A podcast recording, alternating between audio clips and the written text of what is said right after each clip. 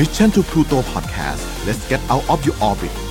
Time to play เล่นให้เป็นเรื่องกับผม นายโปจิทักษพลศรีวชิราวัตรสวัสดีครับ ขอต้อนรับเข้าสู่ Time to Play ตอนที่ 29 นะครับ ช่วงนี้ก็เข้าสู่หน้าร้อนจริง ๆ จัง ๆ กันมาก ๆ เลยนะฮะ ยังไงก็ตามอยากให้ทุกคนเนี่ย รักษาสุขภาพกันให้ดี ๆ ด้วยนะครับสำหรับวันนี้ครับ เราจะมาว่ากันด้วยเรื่องของไข่ อย่าเพิ่งคิดไปไกลครับ เพราะว่าไข่ที่ว่ามานี้นะครับ ไม่ใช่ไข่ของสัตว์หรือว่าอวัยวะของมนุษย์นะฮะ แต่ว่าเป็นไข่ของอีสเตอร์ครับ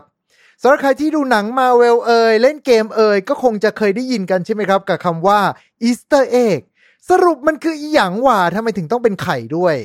และด้วยความที่เมื่อวานนี้นะครับ วันที่ 4 เมษายน เป็นวันอีสเตอร์ด้วย วันนี้นะครับ รายการ Time to Play ของเรา จึงขอใช้โอกาสนี้ในการอธิบายที่มาของคำว่า Easter egg กัน เอาละครับ จะเกิดทุกท่านพร้อมกันแล้ว ก็ขอเชิญผู้ฟังทุกท่าน ร่วมดำดิ่งกับ Time to Play ของเราในตอนนี้กับ Easter egg ไข่ปริศนาล่าความลับ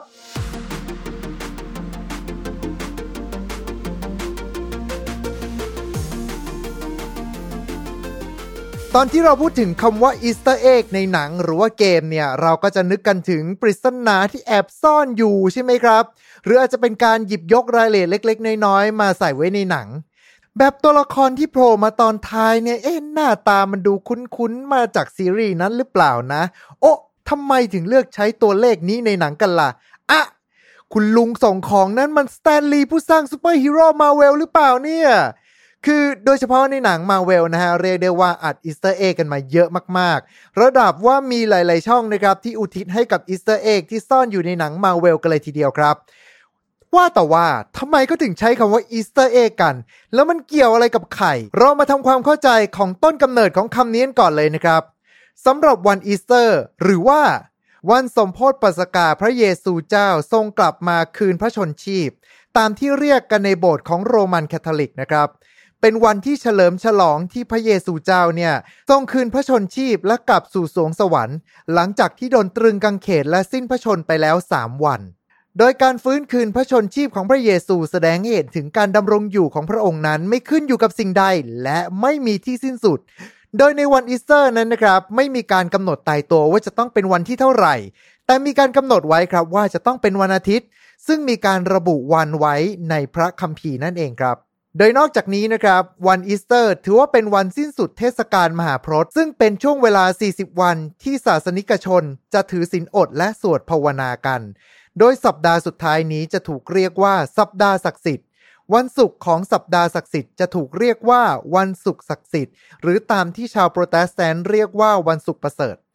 เป็นวันที่พระเยซูโดนตรึงกางเขน แล้วก็หลังจากวันอีสเตอร์จะเป็นเทศกาลปัสกา 50 วัน และจบเทศกาลในวันอาทิตย์สมโพธิพระจิตเจ้า โดยในแต่ละประเทศเองก็จะมีประเพณีปฏิบัติเป็นของตัวเอง แต่มันเกี่ยวอะไรกับไข่ และทำไมถึงต้องเป็นกระต่ายด้วย คือมันต้องเรียกอย่างนี้ฮะว่าในทางยุโรปเนี่ย มันไปสอดคล้องกับเทศกาลเฉลิมฉลองฤดูใบไม้ผลิครับ ซึ่งเป็นเทศกาลที่ฉลองให้กับสิ่งใหม่ๆ ที่กำลังจะเข้ามา หรือว่าชีวิตใหม่ที่กำลังจะเกิดขึ้น คือในแถบประเทศเขตหนาวเนี่ย ก็จะแบ่งออกมาเป็นสี่ฤดูนะครับ อย่างฤดูหนาว ฤดูใบไม้ผลิฤดูร้อน แล้วก็ฤดูใบไม้ร่วง ซึ่งฤดูหนาวนะครับก็จะยาวไปถึงช่วงปลายเดือนมีนาคมกันเลยทีเดียว ช่วงที่มีหิมะตกหนักๆในบางประเทศนี่ถึงก็ต้องหยุดงาน work from home กันยาวๆเลยล่ะครับ ด้วยความสอดคล้องเนี่ยครับที่ไปอยู่กับทางเทศกาลเฉลิมฉลองฤดูใบไม้ผลิเนี่ยเขากล่าวกันว่ากระต่ายเนี่ยคือสัญญลักษณ์ของฤดูใบไม้ผลิครับ เพราะหลังจากที่ขุดหลุมหนีภัยหนาวแล้ว พอเข้าฤดูนี้ก็จะปั๊มลูกออกมาจำนวนมาก พบเห็นกันได้ทั่วไปในเขตทุ่งหญ้ากระต่ายก็เลยกลายมาเป็นสัญญลักษณ์ของฤดูใบไม้ผลิหรือว่าสัญญลักษณ์ของการเกิดใหม่นั่นเอง ส่วนไข่ก็เช่นกันครับ เมื่ออากาศอบอุ่นขึ้น สัตว์ก็เริ่มจะแพร่พันธุ์ และสิ่งที่เราจะพบเห็นนั้นก็คือไข่ของสัตว์ต่างๆ กลายมาเป็นสิ่งมงคล เพราะว่ากำลังจะมีสิ่งใหม่เกิดขึ้นมานั่นเองครับ และการผนวกกับความเชื่อนี้แหละครับ ก็เลยทำให้กระต่ายแล้วก็ไข่เนี่ยกลายมาเป็นสัญญลักษณ์ของเทศกาลอีสเตอร์ โดยในเทศกาลอีสเตอร์นี้นะฮะก็จะมีกิจกรรมที่ครอบครัวฝรั่งเนี่ยก็จะให้ลูกๆเล่นกัน ก็คือเขาก็จะเอาไข่ทาสีต่างๆครับ ให้มีสีสันสดใสแล้วก็แอบไปวางตามจุดต่างๆ ของบ้าน ให้เด็กๆเนี่ยตามหากัน แล้วก็ภายหลังเนี่ยก็จะมีการเปลี่ยนจากไข่จริง ๆ มาเป็นขนมหรือว่าช็อกโกแลตนั่นแหละครับ ส่วนตัวนะฮะก็เคยไปเรียน summer ที่อเมริกาอยู่เดือนหนึ่งพอเข้าไปถึงวันแรกก็เป็นวันอีสเตอร์พอดีเลยนะครับไอ้เราก็เป็นคนเอเชียหัวดำๆที่งงๆแล้วก็ไปเล่นหาไข่ด้วยเหมือนกัน เอาจริงๆตอนที่ไปก็ไม่ได้มีแค่ช็อกโกแลตอย่างเดียวนะครับมันก็จะมีขนมต่างๆ มากมายรวมไปถึง ไข่จริง ๆครับ คือแอบงงอยู่ตอนนั้นว่าแบบ อืม แล้วเราจะกินกันยังไงล่ะเนี่ย เอาละครับ ตอนนี้เราก็ปูพื้นสำหรับคำว่า Easter egg กันก่อนแล้วนะครับ ว่าด้วยเทศกาลแล้วก็การเฉลิมฉลอง และ Easter egg มันไปเกี่ยวอะไรกับหนังหรือว่าเกมล่ะเนี่ย อย่างที่บอกไปครับ คืออีสเตอร์เนี่ยเป็นเทศกาลที่เขามีการละเล่นในการเล่นซ่อนหาไข่กัน จนคนเนี่ยบางทีเขาแอบลืมกันไปจริง ๆ แล้วว่าอีสเตอร์เนี่ยมันเป็นวันทางศาสนานะครับ แต่ว่าสื่ออย่างเกมเนี่ยก็หยิบยกคำนี้มาใช้ แล้วก็ทำให้กลายมาเป็นนิยามศัพท์ ในการที่ผู้สร้างเกมนั้นพยายามที่จะซ่อนอะไรไว้สักอย่างภายในเกม ไม่ว่าจะเป็นทั้ง item ลับ boss พิเศษ อีเวนต์พิเศษ หรือกระทั่งของแปลกๆ ที่ผู้เล่นเมื่อค้นพบเนี่ยก็จะรู้สึกประหลาดใจ แล้วก็กลายมาเป็นประเด็นถกเถียงกันใน community นะครับ โดยในภายหลังการซ่อนอะไรไว้สักอย่างในสื่อต่างๆ ก็ถูกใช้คำว่า Easter Egg เช่นเดียวกัน อาจจะไม่ได้ซ่อนเอาไว้แต่วางให้เห็นกันดื้อๆเลย แค่ว่าเราเห็นแล้วเราจะร้องเอ๊ะ ไปกับมันหรือเปล่าเนี่ยแหละครับ อย่างหนังที่ชัดๆนะฮะนอกจากฝั่งของ Marvel Movie Universe แล้วก็จะมีหนังอย่างเรื่อง Ready Player One ที่หยิบยกตัวละครมาจากเกมการ์ตูน หรือว่าหนังเรื่องอื่นๆ เอามาใส่ไว้ยำใหญ่ใส่ทุกอย่าง ไม่ว่าจะตัดไปที่ซีนไหน มันก็จะต้องมีคนร้องเอ๊ะกันทุกซีนแหละครับ และด้วยความที่ตัวหนัง Ready Player One เองเนี่ย ก็เป็นหนังที่สร้างมาเพื่ออุทิศกับ Easter Egg อีกด้วย ไม่ว่าจะเป็นแก่นของเรื่องในการตามหา Easter Egg ที่ซ่อนอยู่ในเกมออนไลน์ หรือกระทั่งพูดถึง Easter Egg ที่อยู่ในวงการเกม และในหนังเรื่องนี้ครับ เขาก็หยิบยกเหตุการณ์หนึ่งขึ้นมา นั่นก็คือ Easter Egg อันแรกในวงการเกมครับ ซึ่งต้นกำเนิดของคำคำนี้แหละครับ Easter Egg ของวงการเกมเรื่องราวของมันเนี่ย กลับไม่ใช่เรื่องราวที่สวยงามสักเท่าไหร่นักนะครับ แต่ว่าเป็นการต่อสู้ของคนในวงการพัฒนาเกม ต่อระบอบทุนนิยมครับ ย้อนกลับไปในวงการเกมช่วงที่ก่อตั้งกันใหม่ ๆ นักพัฒนาเกมถือว่าเป็นอาชีพที่ใหม่มากเลยนะฮะอุตสาหกรรมเกมก็ไม่ได้กลายมาเป็นอุตสาหกรรมบันเทิงที่ใหญ่อะไรขนาดนี้ ด้วยบุคลากรที่มีจำกัดครับ หลายเกมเขาเลือกที่จะไม่ใส่ชื่อทีมงานลงไป ไม่ใช่แบบยุคนี้นะครับ ที่ขึ้นหราๆเลยแบบว่าฮิเดโอะ โคจิมะเกมส์อันนี้แทบจะอัดหน้าเราทุก mission กันเลยทีเดียว แล้วก็หลาย ๆ เกมในยุคนั้นครับ ก็อาจจะเลือกบังคับให้การใส่เครดิตท้ายเกมนั้นเนี่ย เป็นนามแฝงด้วยแบบชื่อย่อเอยหรือว่าอาจจะแบบพัฒนาโดยคุณพ่อลูกสองเอยหรือว่าอาจจะเป็นชื่อนามปากกาแบบ Enough King แทนชื่อเค ครับ ไอคนที่หักหลังเกมเมอร์ทั่วโลกด้วยไมตี้นัมเบอร์นนั่นแหละครับ โดยในยุค 70 นะครับ เป็นยุคที่วิดีโอเกมเนี่ยค่อยๆ ก่อร่างสร้างตัวขึ้นมา เกมต่างๆ ยังไม่มีการให้เครดิตผู้สร้างครับ จนกระทั่งมีเกมหนึ่งครับ ที่แอบขบฏต่อธรรมเนียมนี้ โดยจุดเริ่มต้นของ Easter Egg ในวงการเกมเนี่ยมาจากเกมที่มีชื่อว่า Adventure บนเครื่อง Atari ในปี 1979 ครับ ภาพในยุคนั้นยังเป็นก้อนพิกเซลเหลี่ยมขยับไปขยับมา จนผู้เล่นนะครับไปพบกับก้อนพิกเซลสีเทาๆก้อนหนึ่ง แล้วถ้าเกิดว่าหยิบก้อนพิกเซลสีเทานี้ติดตัวเอาไว้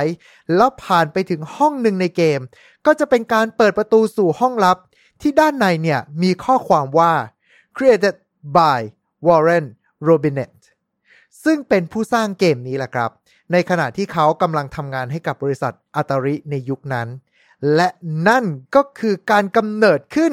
ของคำว่า Easter Egg ในวงการเกมเป็นครั้งแรก หลังจากนั้น Easter Egg ก็ถูกบรรจุเข้ามาในเกมอย่างแนบเนียนเป็นเหมือนกับพัซเซิลลับที่รอให้ใครสักคนตามหาให้ค้นพบ หรือบางอันก็ถูกใช้ในการสรรเสริญประหนึ่งจดหมายรักที่ผู้พัฒนามอบให้กับผู้เล่น หรือเหตุการณ์ใดเหตุการณ์หนึ่ง ไปจนถึงเรื่องราวสยองขวัญที่กลายมาเป็นตำนานเมืองเลยก็มีนะครับ อันนี้ขออนุญาตยกตัวอย่างที่น่าสนใจขึ้นมาหน่อยละกัน เริ่มกันที่ Easter Egg อันแรกอาจจะบันเทิงบันเทิงหน่อยนะครับ มาจากเกมที่โคตร dark เลยครับ อย่าง Diablo Two จากความสำเร็จในภาคแรก แล้วก็เริ่มที่จะมีเสียงลือเสียงเล่าอ้างว่าจริง ๆ แล้วเนี่ย มันแอบมีด่านลับอยู่นะ ด้านในเนี่ย เต็มไปด้วยวัว วัว แล้วก็วัว แน่นอนนะครับว่าคนที่เคยเล่นภาคแรกมาก็คงจะรู้กันว่า มันไม่มีนะฮะ แต่ด้วยข่าวลือนี้เองครับ ผู้พัฒนาเนี่ยเขาก็เลยทำให้ข่าวลือนี้เป็นความจริง ด้วยการยัดเข้ามาในเกมภาค 2 เนี่ยแหละครับหลังจากจบเกมไป ให้เราจัดการผสมไอเทมเอาขาไม้ผสมกับ Scroll of Town Portal เพื่อเปิดประตูไปยังด่านลับที่เต็มไปด้วยนักรบวัวถือขวานอันยักษ์ และทุกตัวเนี่ย ก็พร้อมที่จะไล่ล่าฆ่าเราอย่างไม่มีปราณี แน่นอนนะครับว่ามาเยอะสักขนาดนี้เนี่ยก็กลายมาเป็นแหล่งฟาร์มของชั้นดีอีกหนึ่งที่เลยนะครับ Easter Egg อันต่อไปอาจจะเป็นแนวซึ้งๆกันบ้างครับ อย่างในเกม Overwatch เกมแนว Hero Shooting จากค่าย Blizzard เอง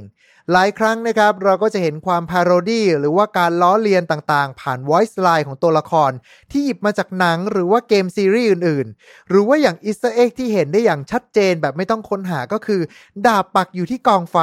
เพื่อเป็นการอุทิศให้กับเกมซีรีส์อย่าง Dark Soul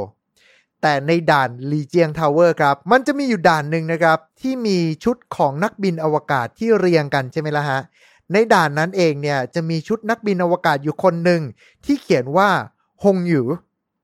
พร้อมกับข้อความเขียนเป็นภาษาจีนว่า heroes never die ซึ่งเป็นประโยคจากตัวละครเมอร์ซี่ตอนใช้อันติชุบชีวิต ที่ใช้ในช่วงแพทแรกๆล่ะครับ โดยชื่อฮงอยู่นี้นะครับ มาจากคนจริง ๆ ครับ เป็นนักศึกษาชาวจีนที่มีชื่อว่า อู่ฮงอยู่ ที่ตั้งหน้าตั้งตารอจะเล่นเกม Overwatch กับเพื่อนๆ แต่ก่อนที่เกมเนี้ยจะออกมาได้ 1 วันครับ เกิดเหตุการณ์ที่มีโจรขโมยมอเตอร์ไซค์ของเพื่อนเข้าไปฮงอยู่เลยขับมอเตอร์ไซค์ไล่ตาม แม้ว่าจะหยุดโจรไว้ได้และตำรวจเนี่ยมารวบเอาไว้ทีหลัง แต่ตัวเขาเองครับเกิดอาการบาดเจ็บแล้วก็เสียชีวิตไป ก่อนที่จะได้ร่วมพิทักษ์โลกกับเพื่อนๆ แค่วันเดียวเท่านั้น จากเหตุการณ์นี้เองเขาได้รับรางวัลประกาศเกียรติคุณจากเมืองที่อาศัยอยู่ และพอผู้พัฒนาเกมทราบข่าวนี้เข้า จึงจารึกชื่อของเขาเอาไว้บนชุดนักบินอวกาศ ในแผนที่ Lijiang Tower พร้อมกับข้อความว่าฮีโร่ไม่มีวันตาย เพราะชื่อของเขาจะถูกจารึกไว้ในใจของผู้เล่น Overwatch เสมอเลยนะครับอันต่อมานะครับเป็นแนวความลับที่ถูกทิ้งคำใบ้เอาไว้ แต่ไม่มีใครค้นพบจนกระทั่งหลายปีต่อมา จากเกม Nier Automata เกมที่ออกมาให้เราเล่นในปี 2016 ครับ เกมที่ดี เนื้อหาที่กินใจจากผู้กำกับเกมโยโกทาโร่ผู้กำกับเกมสายเกรียนตัวพ่อ ที่มาพร้อมกับตำนานลบเซฟ ถึงเราจะได้พบกับฉากจบที่แท้จริง โดยในเกมนี้ครับ เขาเคยให้สัมภาษณ์หลังจากที่เกมออกมาวางจำหน่ายไว้แล้ว 1 ปีว่า ยังมีอีกหนึ่งความลับที่ยังไม่มีใครค้นพบ ข้อความนี้ครับทำให้แฟนเกมทุกคนเนี่ย แทบจะควานหาแบบพลิกแผ่นดิน แต่ไม่มีใครเจอสักที จนกระทั่งทุกคนเนี่ยแทบจะลืมลืมๆกันไปหมดแล้ว จนกระทั่ง ต้นปีที่ผ่านมานี่เองครับ ความลับนี้ถูกค้นพบจากคุณ Lance McDonald ที่เป็นยูทูบเบอร์นักแกะไฟล์เกมบนเครื่อง PlayStation 4 แล้วก็ทำการ reverse engineering หรือว่าทำการวิศวกรรมแบบย้อนกลับ ตามหาประโยค cheat code ที่อยู่ในโค้ดโปรแกรมจำนวนมาก และสุดท้ายเขาก็พบความลับนี้ครับ โดยในช่วงเริ่มต้นเกม ให้กดปุ่มเป็นสัญลักษณ์รูปโลโก้ Platinum Game ในตำแหน่งด้านในของถัง หลังจากที่เราเนี่ยสู้กับบอสตัวแรกจบ จะเป็นการเปิดดีบักโหมดแล้วก็ข้ามไปยังฉากจบของเกมเลยทีเดียว และเมื่อความลับนี้ถูกค้นพบออกมา โยโกทาโร่ถึงกับทวีตเลยนะครับว่า 3 ปีกับ 10 เดือน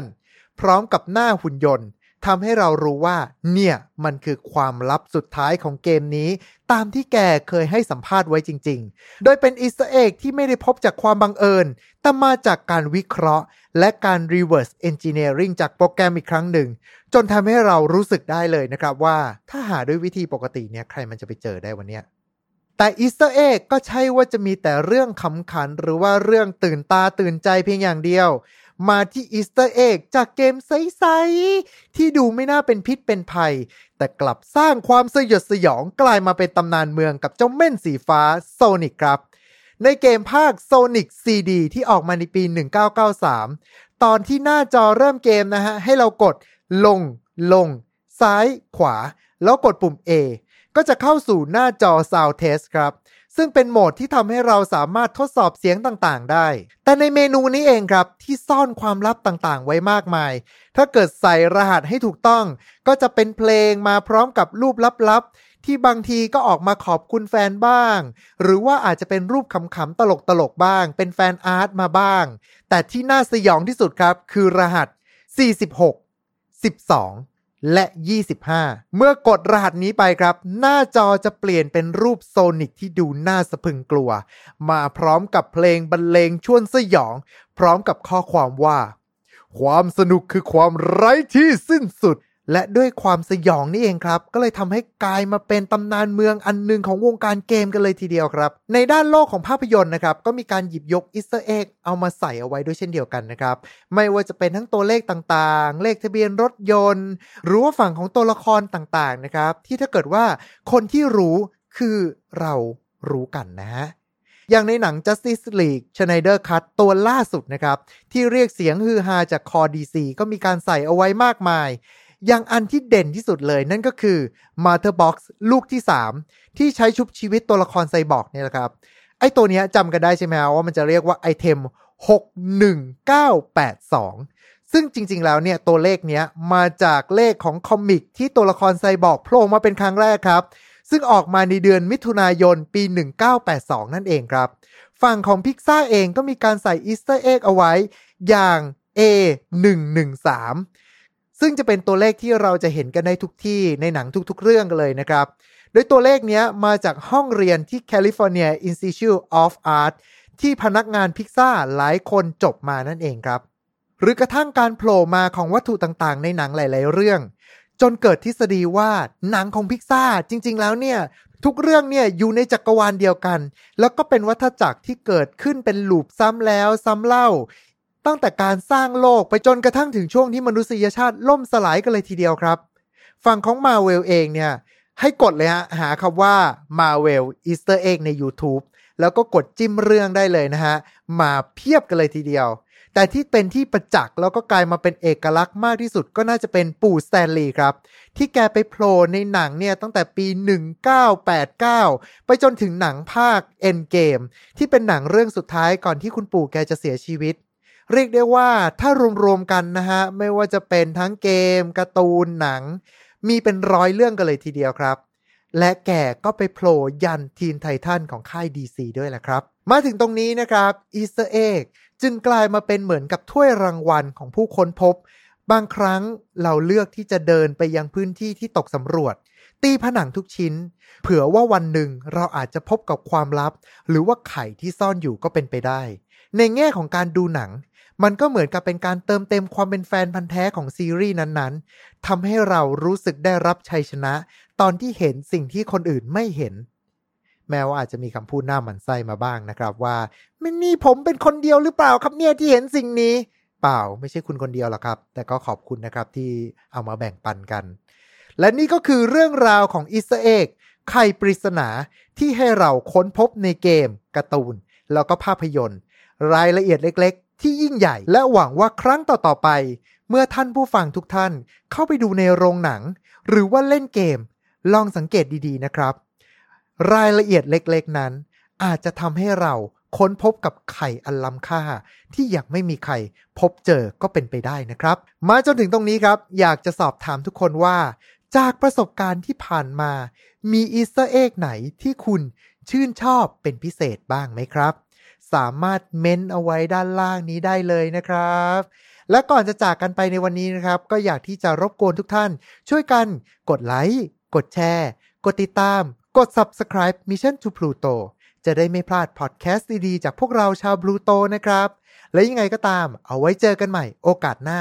วันนี้ผมนายโปจิต้องขอกล่าวคำว่า ขอบคุณและสวัสดีครับ Mission to Pluto Podcast let's get out of your orbit Time to play เล่นให้เป็นเรื่อง